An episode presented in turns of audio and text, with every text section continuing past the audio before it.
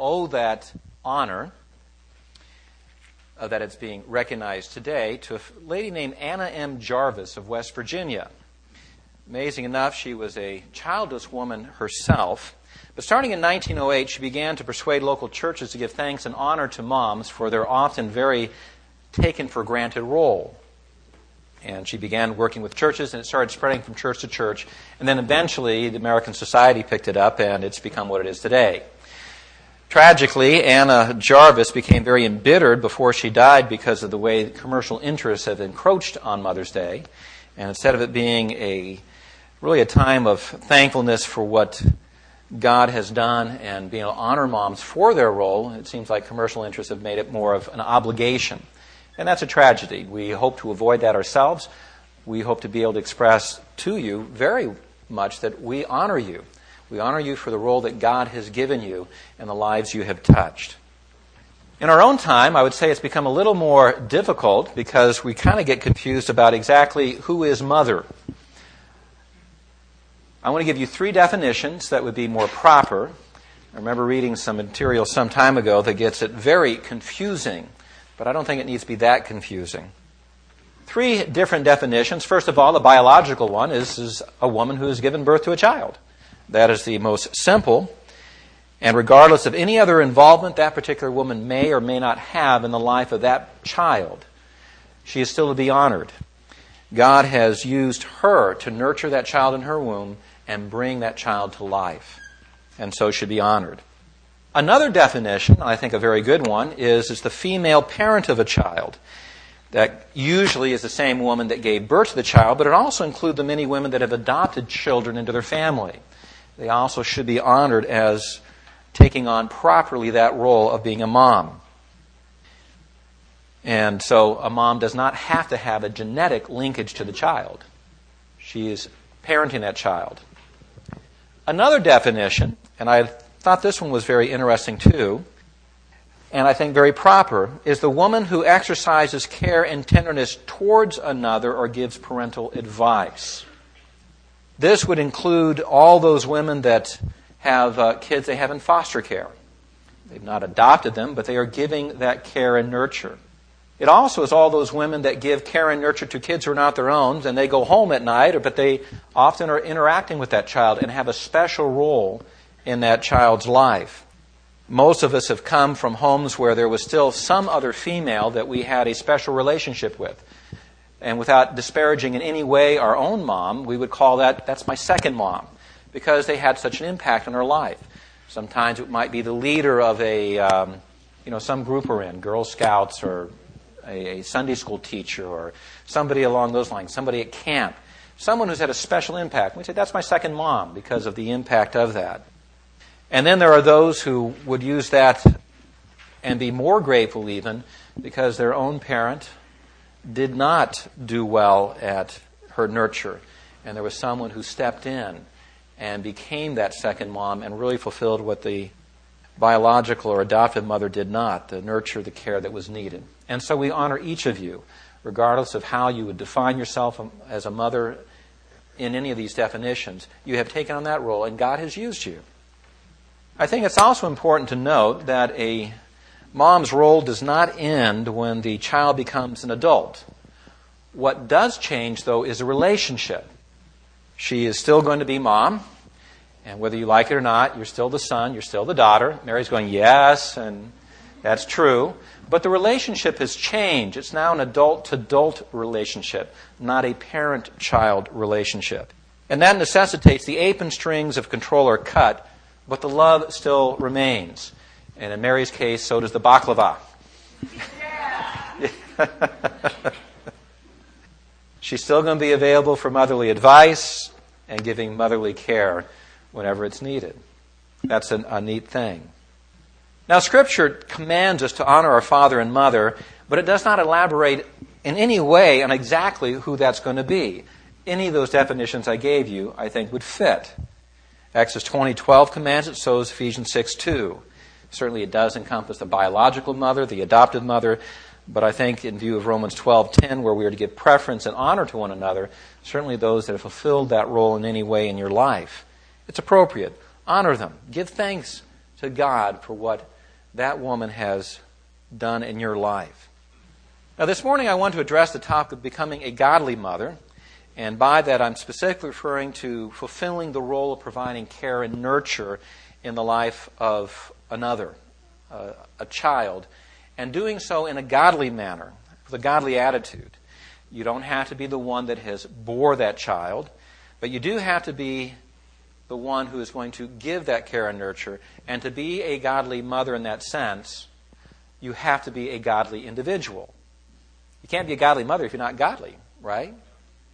And so I want to talk about that, especially in the light of the fact that no woman is perfect. And before you snicker, guys, don't worry, I'm going to get you on Father's Day. We all know you're not perfect, okay? None of us are, and we are going to be short from where God wants us to be. And so we are growing in our maturity with the Lord and walking Him. So no matter where you are in life, you are always going to be becoming a godly mother. You're going to be growing in that and becoming even more of what you could be and what Christ wants you to be as He changes you into a complete reflection of His image. The goal is to be on the path to maturity and knowing that other people are in that same boat with you. Yes, some are a little farther ahead, some are a little farther behind, but you're all going together, becoming all that God wants you to be, reflecting Him, and then because of that, impacting the life of somebody else. Now, the starting point then in becoming a godly mother is going to be your own walk with God. That's where it has to start. Now, I'm optimistic enough to believe that the vast majority of women do want to be good mothers to their children and that they are grieved when they fail in some way. I'm also pessimistic enough to know that there are some that do not have that desire and they are simply evil individuals. But we are going to be dealing with those who desire to be godly and giving you how that can happen. The failure to be a good mother is always going to trace back eventually to your understanding of God and your walk with Him. It will always trace back there.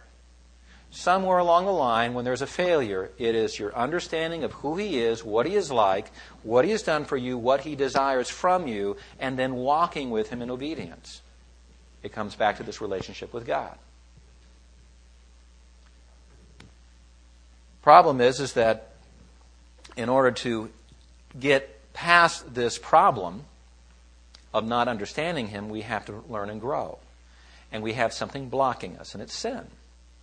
Sin blocks us from the personal relationship we need with God, and until the sin problem is resolved, it is always going to keep blocking us. And so we will keep failing. We may desire to be better, but we're going to keep failing because we're blocked by sin.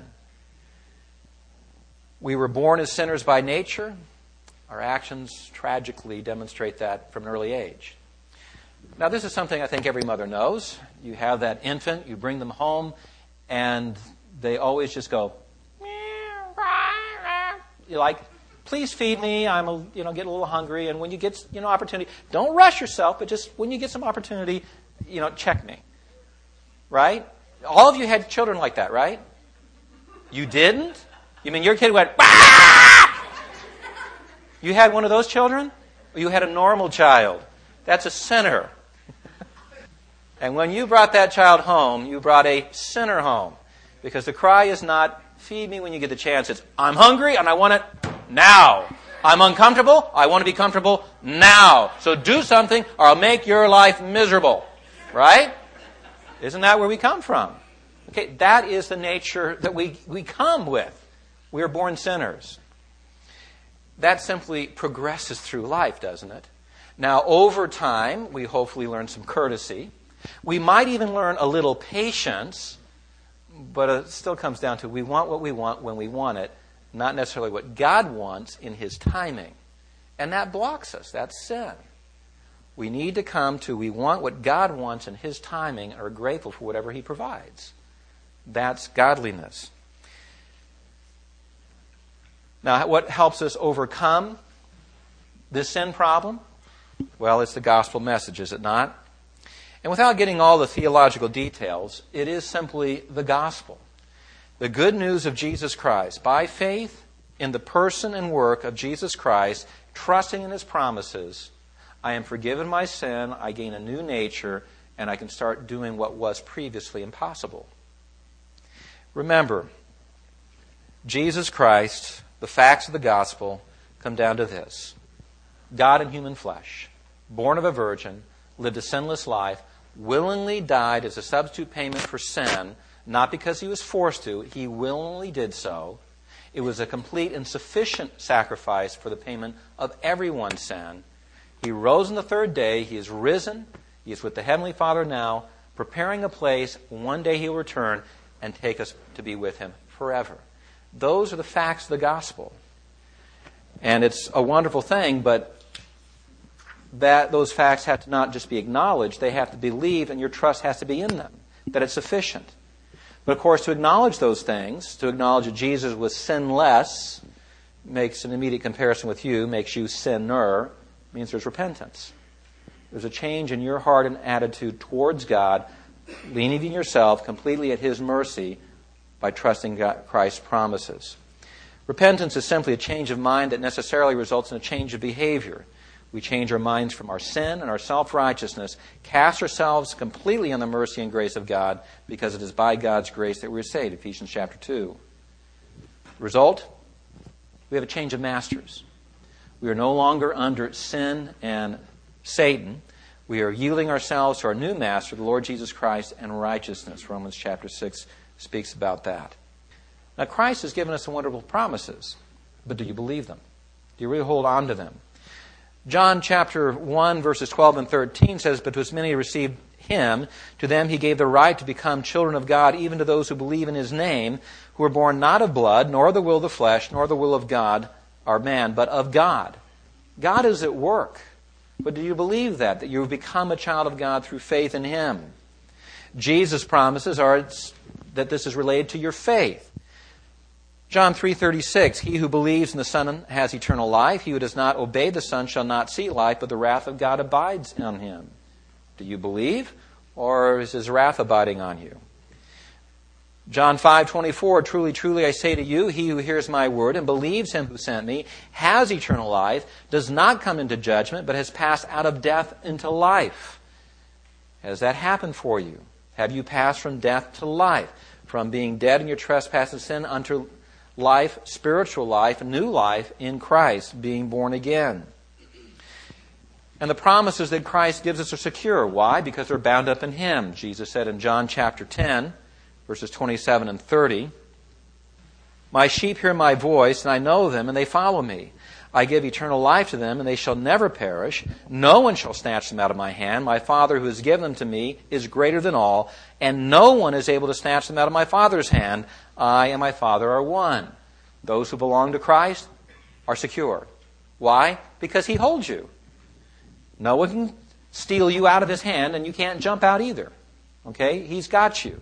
He's firm. But it's going to come back down to what do you believe? Are you trusting His promises?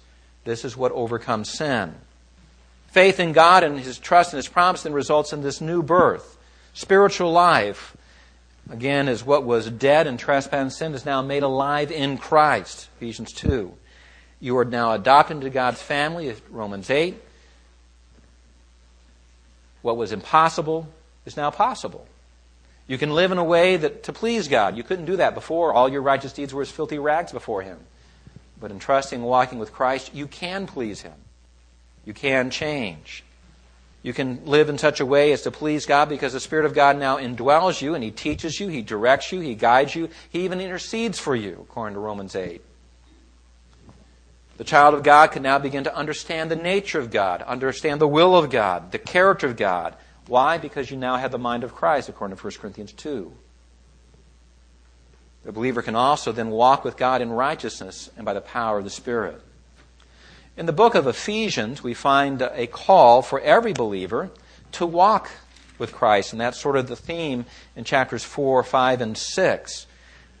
Everyone who professes to be a Christian is called to walk in a manner worthy of your calling. Ephesians chapter 4, verse 1. We're to walk in humility, gentleness, patience, forbearance, and love. Ephesians chapter 4, verse 2. We're to fulfill our part in the body of Christ. That means our spiritual gifts are used for the good of the rest of the body. And together we mature and we help each other stand firm against the schemes that are against us, against the wiles of our adversary, against the lies and deceit that are all around us. That's Ephesians 4, verses 12 through 16, as well as 1 Corinthians 12 we find that we no longer are to walk in the futility of a darkened mind that is conforming to this world, but instead, Christ is changing us. He's transforming us by a renewed mind, and we put on the new self, which reflects this image of God in righteousness, truth, and holiness. Romans chapter 12, verses 1 and 2, as well as Ephesians chapter 4, 17 through 24. That's the whole theme. This new self, it's increasingly marked by attributes such as love, joy, peace, patience, goodness, gentleness, faithfulness, self control, the fruit of the Spirit, rather than the deeds of the flesh, which Galatians 5 lists out among them unrighteousness, anger, enmity, wrath, malice, bitterness, immorality, impurity, filthiness, sensuality, and all the other aspects you can think of hedonism, materialism, and general selfishness. And that's why the Cologne girls could sing about a mother's love. Notice what they sang. It all dealt with the fruit of the Spirit gentleness and kindness. Remove the rest of it. And that's what pursuing a godly mother is all about. I'm living for God. He's marking my life. Those attributes now are being instilled into my children because they're a reflection of what God has done in me, rather than being conformed to the image of this world and reflecting that which is evil.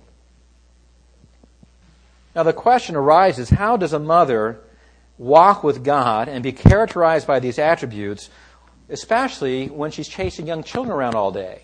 Where do you get the time? How do you do this in practicality? Some of you with young kids are going, Yeah, tell me, please, right? Well, it's a good question. The answer is it's done the same way as it's done for everybody else. It's simply your life circumstance is marked by kids rather than something else. But all of us have the basic same struggle. You must be willing to make God a priority and find ways in which you can be in His Word, memorize it, meditate on it, and walk in it. You need to learn to take advantage of what time is there so that you can pursue these things. Now, let me give you a few practical tips, though. These are things that I've observed in Diane, or we've talked about over the years, or we've seen in others about how to develop a walk with God in the midst of a very busy schedule, especially when you're trying to take care of multiple young children. But again, the principles here are the same that go into any other category. You may just have to tweak it a little bit, but fit into your own life circumstances. But they're really the same. Men, that goes for you too, because we're all called to do this. But first of all, make Bible reading a habit. Make Bible reading a habit. Take advantage of whatever time that is available. When the young kids are taking a nap, you're up either before them or after they've gone to sleep. Find wherever you can grab some time and make Bible reading a habit. Or also include them in your Bible reading. Read aloud to them. That's always good. Make Bible reading a priority over the other materials that you may be interested in magazine, books, novels, etc and also your entertainment choices. It has to be a priority. You got enough time to watch a, a TV show, you've got enough time to read the Bible. Okay? It's really as simple as that. You've got to exchange things, make it a priority. Listen to the Bible and audio recordings or sermons while doing chores or driving. Uh, a lot of you have commutes. Take advantage of it. Especially since we got these MP3 players, you can just plug in your ears and you can take advantage of the time that's available. Look for it. It will be there. Encourage things like family devotions. Lead young children their devotions. That's good for you as well as them. I've always found that you learn a lot more when you teach. Not only that, but when you teach children, they're looking at you expecting you to actually do what you're telling them. And that puts you on the spot. You go, well, I'm sorry, you know, I'm growing in this too. That's another good way for you to learn. Participate in opportunities at church Sunday school, worship service, home Bible studies, and discuss what you learned. Discuss what the kids have learned. Make that just part of your normal family life. We talk about what we're learning, or talk about it with your friends. Uh, take advantage of the sermon Think About It section in the, uh, the bulletin notes. It's a good way just to get a conversation going and talking about those things that are important. You can talk about weather, sports, and politics. Why can't you talk about the Bible and what you're learning, right? Another thing, keep a journal. Now, I realize that's going to be a real stress for some of you because you don't like to write, but some of you do. Keeping a journal is a good way. Write down the things that you've seen displayed of God's character and His attributes. If you're just even driving, you know, here to church and you saw beautiful things, you know, Lord, thank you for the beauty. Thank you for how you've given me uh, the eyes to perceive all these things you've, you know, you've done. Uh, you're studying something, you learn a, a new biological fact. There's a lot of intricacies out there. It's like, wow, Lord, your creation is so intricate. It reflects on your, your intelligence, your complexity. Okay? Keep a journal of those things. Uh, write down the ways that you see Him working in your life and those around you. You got to make talking with God a priority because prayer becomes a way of life by practicing prayer. It's not going to happen if you don't practice. Pray throughout the day, even if it's just for a minute or two here and there, instead of waiting for some big block of time. You may never get the block of time, but you can take a minute or two and pray about whatever is currently going on. For example, um, give God thanks as soon as you notice that he's, what He's done, or petition Him as soon as you get the request. Make prayer part of your family and private devotions, that that's just part of what you do. Uh, another, participate in corporate prayer, those times when you get together with other people, whether it's family or friends or with the people in the church. Okay, participate in that. Keep a prayer journal. Write down the praises, the thanksgivings, as well as the requests and the petitions. Keep track that way of what God is doing. It's an encouragement to be able to go back and go, wow, we've been praying about this for quite a while, and here's the answer. Because sometimes it will be a while before you're going to see and understand what the answer is. But keep a journal of that. That helps. And then also do strive to set aside a block of time whenever you can concentrate on prayer with the least distraction. And that kind of goes back to Bible reading. You may have to wait till they're taking a nap, or some of you, if the kids are going off to school, that's a good time. These things are more important than how clean your rug is. All right? Which is more important? All your, your chores around the house or making sure you're walking with God? What's the priority? Another one is serving God. Find at least one ministry to participate in and become committed to it. Just one. At least one, though. If you have other time, then participate in other things, but find at least one thing you can do. Now, understand, it may take you some trial and error to find what ministry you're really good at and where God has gifted you. But once you find that, then you have a place to serve Him. And that's part of your walk with God. Take advantage of the ministries in which multiple members of your family can participate, things like Sunday school, Awana, VBS, uh, because it's a lot easier to be committed to something when other people are also committed to the same thing, because even if you don't feel like going, they're going to nag you to go. Come on, let's go. We, we're going to be late. Or that they're going to encourage you about keeping up with what you're supposed to be keeping up with. Plus, if you're coming to a place and you've got young kids and there's a place for the kids, it's a little easier for you to be able to participate in adult conversation, isn't it? So take advantage of those things. Another key one, I think, especially for your moms, and I think a lot of times you miss the opportunity because you're not looking for it. Be open to ministry opportunities that are to you individually. We often think we have to wait until the church organizes something, then that's ministry. That's not true. Most of the ministry you're going to be doing in your life is going to be done in an individual basis. Eh, something comes up, an opportunity is there, and you're going to be dealing with it. Okay? For example, you take your kids to the park and you start talking to the other moms. What opportunities to start witnessing to these other moms? Or talk about godly principles of parenting. Or anything of bringing up godliness. The opportunities are there. Another one, um, visit orphans, widows, shut ins, nursing homes, any of those kinds of things. That's personal ministry. Take your kids with you. Let them start seeing how to minister as well. Uh, it could be preparing meals or helping those in need. Let your kids participate in that. Involve them in ministry. There's all sorts of things that pop up. A lot of it is individual. God's given you the opportunity. It boils down to this your relationship with God must be set as the priority. And these are just some practical ways to trying to help you keep that at that priority. If you allow other things to supplant it, then your walk with God is going to falter and everything else I talk about this morning is going to suffer. Life will end up being going through the motions without any significant purpose or with no purpose at all. instead of living life to its fullest with eternal purposes that influence everyone around you. You must make your walk with God the priority of your life. Okay? To simply recap, it is more important than your housework. It is more important than having a gourmet meal prepared for your husband, even though I know he'd like that.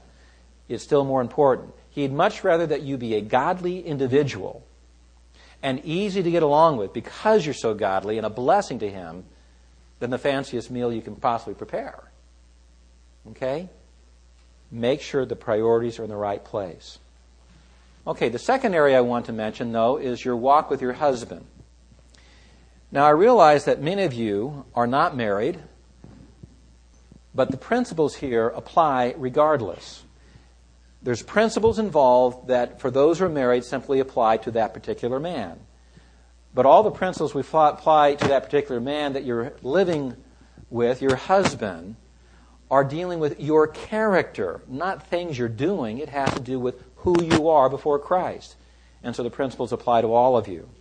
Let's begin with this simple premise God has created all people with a purpose. Every single one of you. You have a purpose that God has given you. And that purpose, let me remind you, is not yourself. Okay? You are not the purpose of your existence. God has given men and women different but complementary roles. Today we're focusing on the specific role of the wife. We'll address the men on Father's Day. Now, our understanding of the role of a wife begins in Genesis chapter 2. God made Eve from a rib out of Adam.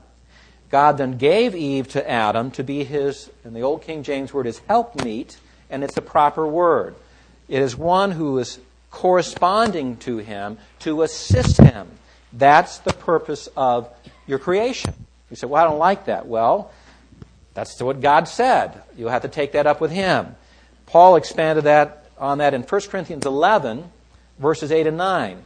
And watch this carefully. This is it's in the midst of another discussion, but the two verses bring out this point, commenting on this purpose of why God made woman. The man does not originate from woman, but woman from man. For indeed, man was not created for the woman's sake, but the woman for the man's sake. Now you say you don't like that. Well, again, this is what God said. You've got to take it up with Him. But think about it this way if you still need something to grasp onto to be proud, okay? He can't get along without you. All right? Isn't Genesis saying is the only the first thing that was not good was what? Man being alone. That's not a good thing. So he created you to make sure that wasn't going to happen. Okay? That's a good thing. And after he did that, remember at the end of the sixth day, after he had created woman, he said it was not just good, he said it was okay, so you're the ones who made it very good. All right? Does that help your ego a little bit here? Maybe a little bit? Okay. Now, Paul addresses the role of the wife to her husband in Ephesians chapter 5, verses 21 through 33 understand it has a context. In the context of all believers walking as wise rather than foolish, verse 15, in the context of believers, men and women, in mutual submission to one another under the fear of Christ, which is verse 20, the wife takes the primary role of submission and showing respect to her husband as head. Verse 21 does not have a verb. It's applied from verse 20. All of us, in submission to one another in the fear of Christ, wives to your husbands. Okay? The verb is supplied from the verse before. That's its context. This is simply your primary role and how you will fit within the family. He has to take on the primary role of leading his wife in purity and sacrificially loving her as Christ does the church and as he loves his own body. That's the command to him, and we will get to that on Father's Day. 1 Peter 3, verses 1 through 6, addresses the same issue, but it expands more on this manner of submission, the attitude of it, the character that's behind it. Starting in verse 1, Peter says this In the same way, you wives, be submissive to your own husbands, so that even if any of them are disobedient to the word, they may be won without a word by the behavior of their wives, as they observe your chaste and respectful behavior. Let not your adornment be merely external, braiding the hair, wearing gold jewelry, or putting on dresses. Let it be the hidden person of the heart with the imperishable quality of a gentle and quiet spirit, which is precious in the sight of God. Sarah is then to give an example of one who had that kind of uh, submission and respectful behavior.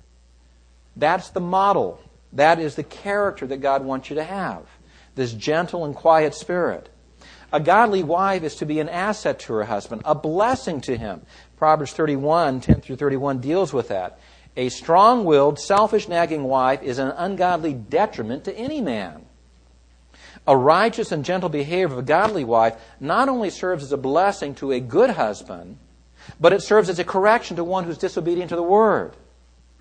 Now, let me quickly add here that 1 Peter 3 needs to be taken in its context and also the greater context of all the scriptures. I've seen people who camp on those particular verses and almost to the exclusion of everything else God says about the behavior of women in general, Christians in general, and all of his other commands. Uh, to the point that it's like everything's about her being quiet. That, that's not what it's about. Every command that God gives you still must be fulfilled. A woman's allegiance is first to the Lord Jesus Christ, not her husband. Do you understand that? Your first allegiance is to Christ. And you must resist any effort that is made to pull you away from Christ, to get you to walk in a way that is ungodly. You must resist that because your first allegiance is to Christ. He is the one you are in submission to. Only in submission to Him can you be in submission to your husband. It must be to Christ first. That means all the commands that God has given must be obeyed, including all the one another commands. Now, most of those we pointed out last week are good.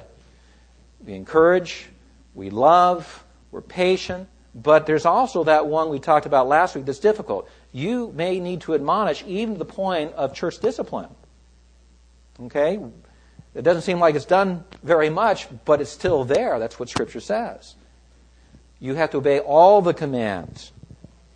The emphasis in Peter here is a chaste and respectful behavior that demonstrates this inner quality of a gentle and quiet spirit. That is a character that develops only in the context of Christ being sufficient, even when your husband is disobedient to the word. Is your relationship with Christ so secure, so strong, that when your husband is doing everything he shouldn't be doing, that you're still secure in Christ? That you can still be calm, you can still be gentle, you can still be at peace, even when he is not, and, trying to, and he's trying to make your life miserable. That's the context. Are you walking with Christ to that degree? Now, why am I making such a big deal with this? Because you cannot be a better mother than you are a wife. Why? Because you are modeling for your children what it means to be godly in everything that you do, including how you are dealing with your husband. If you are an ungodly wife, you will teach your children to be ungodly. If you are a godly wife, you will teach your children to be godly by your very example. Well, what are some practical ways to walk with a husband in godliness? Again, we go back to first, keep your priorities in proper order. God is first, your husband is second, you're third. Actually, we're going to throw a couple others in here, so you're in a bit more like five or six down there somewhere, but God is before your husband. You are after that. That is the Christian way, isn't it? Next, develop your character and practice so that you are blessing to God, from God to your husband. Again, that go back to Proverbs 31. Spend some time in that section. Notice the characteristics, the qualities this woman has, and try and emulate them yourself. Now, I admit, I've exposited that passage before. It is a tough model to follow. There's some incredible woman in that chapter, but seek to emulate it. Pick one section and work on one section at a time. But seek to emulate that. That's a role model for you. Next, be your husband's private prayer warrior. See, I realize that some of you probably don't pray for him as much as you should until he's not being what he's supposed to be. Then you really pray for him, right? Lord, make him repent. Pray before he starts being disobedient to the word. Be the encourager. Lord, help him be on track. Help him be a solid witness. Help him be a godly man, as well as help me be the godly wife I need to be. Help us glorify you in our marriage. Okay? Be your husband's private prayer warrior. Never discount what God can do in and through him by your prayers on his behalf. Be your husband's greatest encourager. For all their bravado, a man does need to know that his wife supports him in his endeavors. You may not respect everything about him, but find the things that you do respect and start there. Build him up from there. You can make or break him.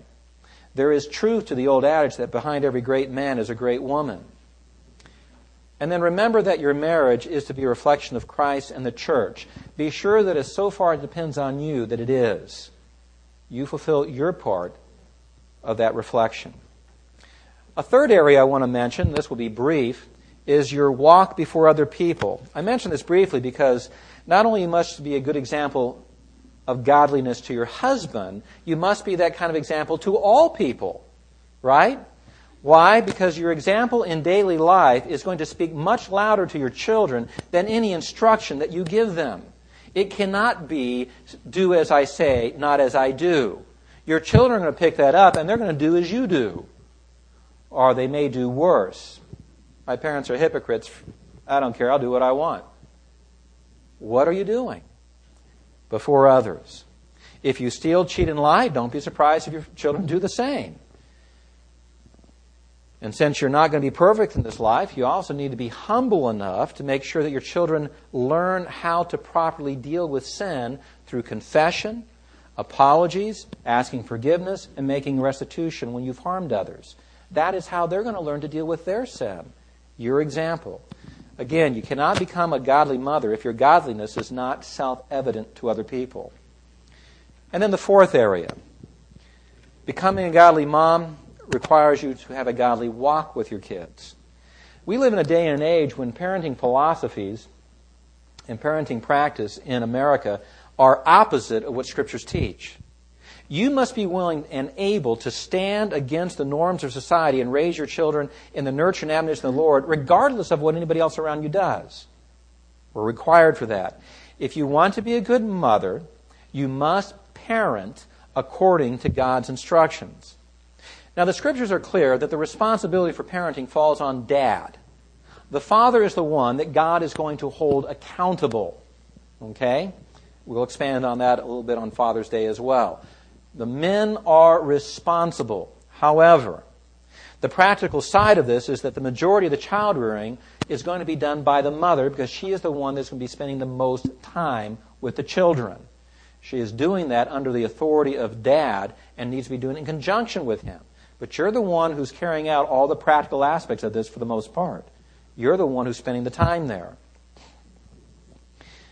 We find this dual responsibility throughout scriptures. Let me just point out a few things from Proverbs which points it out. Both have a responsibility, though dad is the one who will be held accountable by God. Proverbs 6, 20 through 22 says, My son, observe the commandment of your father. Do not forsake the teaching of your mother. Bind them continually on your heart, tie them around your neck. When you walk about, they will guide you. When you sleep, they will watch over you. When you awake, they will talk to you. Both are involved. Proverbs 10:1 gives weight to the idea because the way a child turns out has a direct effect upon the parents. That verse says, A wise son makes a father glad. Actually, makes both glad. A foolish son is a grief to his mother. Father, too, but both are involved. Proverbs 17:25 adds a foolish son is a grief to his father and bitterness to her who bore him. If we raise our children in foolishness, then both they and we are going to reap the tragic consequences that are going to result. If we raise our children in godliness, we will reap the blessings that result. Both parents reap the consequences. Now, what are the basics of walking in godliness with your children? Well, it begins with loving the Lord God with all your heart, doesn't it? Deuteronomy chapter 6, verses 4 through 9 is a direct command to Israel, but it is one that expresses very clearly what every godly parent should do. Deuteronomy chapter 6, verse 4.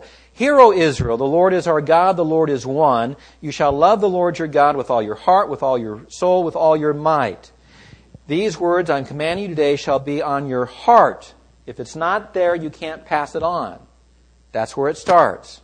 Verse 7 You shall teach them diligently to your sons, shall talk of them when you sit in your house, when you walk by the way, when you lie down, when you rise up. You shall bind them as a sign on your hand, they shall be as frontals on your forehead. You shall write them on the doorsteps of your house and on your gates. Teaching children about God begins with your own love for God and then extends to pointing out His hand and His will in every single situation of life. Whatever you're doing, you're pointing it out. Teaching your children about God uh, also then extends into wisdom. Wisdom. Now that begins with a proper fear of the Lord and then extends into a proper application of knowledge in life. The uh, very purpose of the book of Proverbs, Proverbs chapter 1, verse 2, is to know wisdom and instruction. And so it's filled with all these pithy sayings in seeking to accomplish that goal. The wise hear and increase in learning, while fools will despise it. The wise and godly mother teaches her children to be wise. Now, we live in a society that places a high value on knowledge, but our society does not place hardly any value on godly wisdom anymore. We've got a lot of knowledge, but a lot of fools. And I mean that in the biblical sense. Okay? They have forgotten wisdom. Parents, remember, your responsibility for training your child's character and teach them wisdom is regardless of the manner in which they receive their academic instruction. It does not matter if they go to public school, private school, or you homeschool them. That's simply the academics. The question is, what are you teaching them in character? You can teach them character in any of those environments. It can be harder in some of them, but you're still responsible to teach that character. Let me put it this way knowledge and skills are important, but they are always secondary to the development of a godly character in your child. Who cares if they get an A on the test when they, to get that, they had to compromise their values? Because the teacher required something that was contrary to your values. Praise God if they fail and their character is developed. Okay? It isn't about graduating summa cum laude. It's not even about graduating. It is about the character your children have before God in life, because that's the only thing that really counts. And I'll guarantee you this too. A person with a godly character will always do better in any society than a person who's done well academically and has a lousy character. Okay? Any kind of job you can think of, the person, well, except maybe, now I can think of jobs, lousy characters, do seem to get promoted. You do too. You may work for one. But understand that whoever the employer is, if your character is lousy, you come in late, you get drunk, you lie, you cheat, you're stealing from him, are you going to keep your job? No. You come in and you have a godly character, you do keep your job. If you are a businessman and you have a godly character, your customers keep coming back because they trust you. So while knowledge and skills, again, are important, they're always secondary to the development of a godly character in your kids. Now, you cannot control whether your child will become a genuine Christian, but you can make sure they know the truth of the gospel, and you can train them to be honest and respectful and courteous and a diligent worker, even if they reject the gospel. Why do I know that? Because generations of America have been taught exactly that. They didn't know the Lord Jesus Christ, their Savior. It was a cultural Christianity that they followed, but they knew what was right and wrong and were trained by their parents to make sure they did right. That happens in other societies too that reject the gospel out of hand. But the parents have still taught their children courtesy and honesty and diligence. Now, what are some practical ways to walk with your children in godliness? Again, first priority love God yourself. That's first. Because only out of that can you teach them properly about God and His will for their lives. Your children need to be able to see that you love God in everything that you do in life. Again, that's why your walk is the starting point of becoming a godly mother. The second priority, train the character of your children, just as I had just said. Your example, a big part of that. So, how are you Walking with your husband? How are you walking with others in the world? What is your example? Is it a godly example? Next, be a diligent prayer warrior on behalf of your children. Diligent in that. Be actively involved in the lives of your children. However, do not allow your child to become the center of your life. The child is not. God is the center of your life. Behind him is your husband.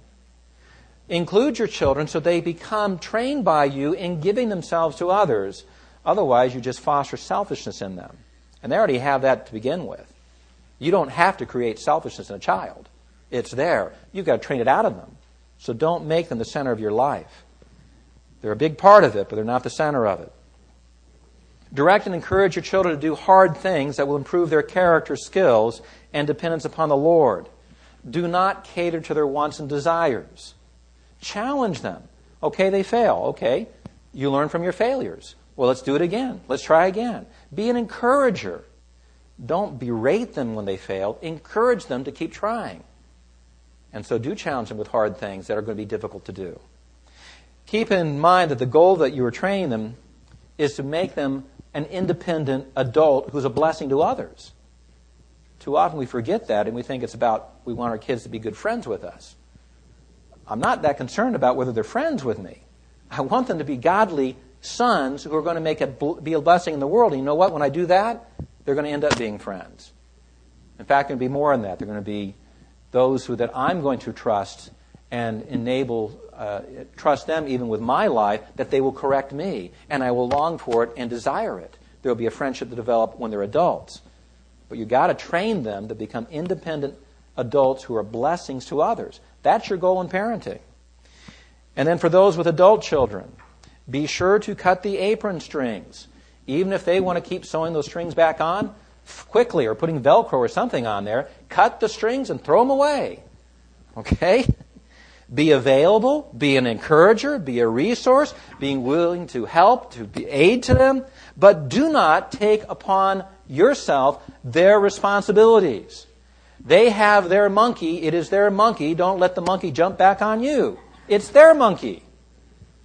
We even use that as an illustration. We have some monkeys, we did that for a while. They would come to us and want us to take on their responsibility. We grab the monkey and throw it to them and says, It's your monkey.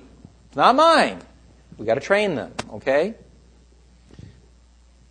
Be available, give advice as well, but don't interfere. Give them the respect as another adult. Yes, they're always a son, they're always a daughter, but they also become an adult. Give them that respect and build them up that way. Let me leave you with this thought. In your role as a mother, you will have a major influence upon your children and all of those that you care and nurture as a secondary mother or a substitute mother. What will that influence be? There's an interesting truth that comes out in 1st and 2nd Kings. At the end of each king's reign, there is a formula that is used. Every single king of Judah has this listed. It will list the name of the king, it will list how old they were when they began to reign, it will list how long they reigned, they will then list the name of the mother with a summary statement about whether that king was good or evil in the sight of the Lord. The inference is direct and it is purposeful. The mother had direct influence upon the character of her son and therefore the manner in which he ruled, whether it was good or evil. Mom's influence was there. Be serious about your role as a mom. You have more influence and consequence than you may think you have. Your legacy will follow in the character and the deeds of every single life that God enables you to touch.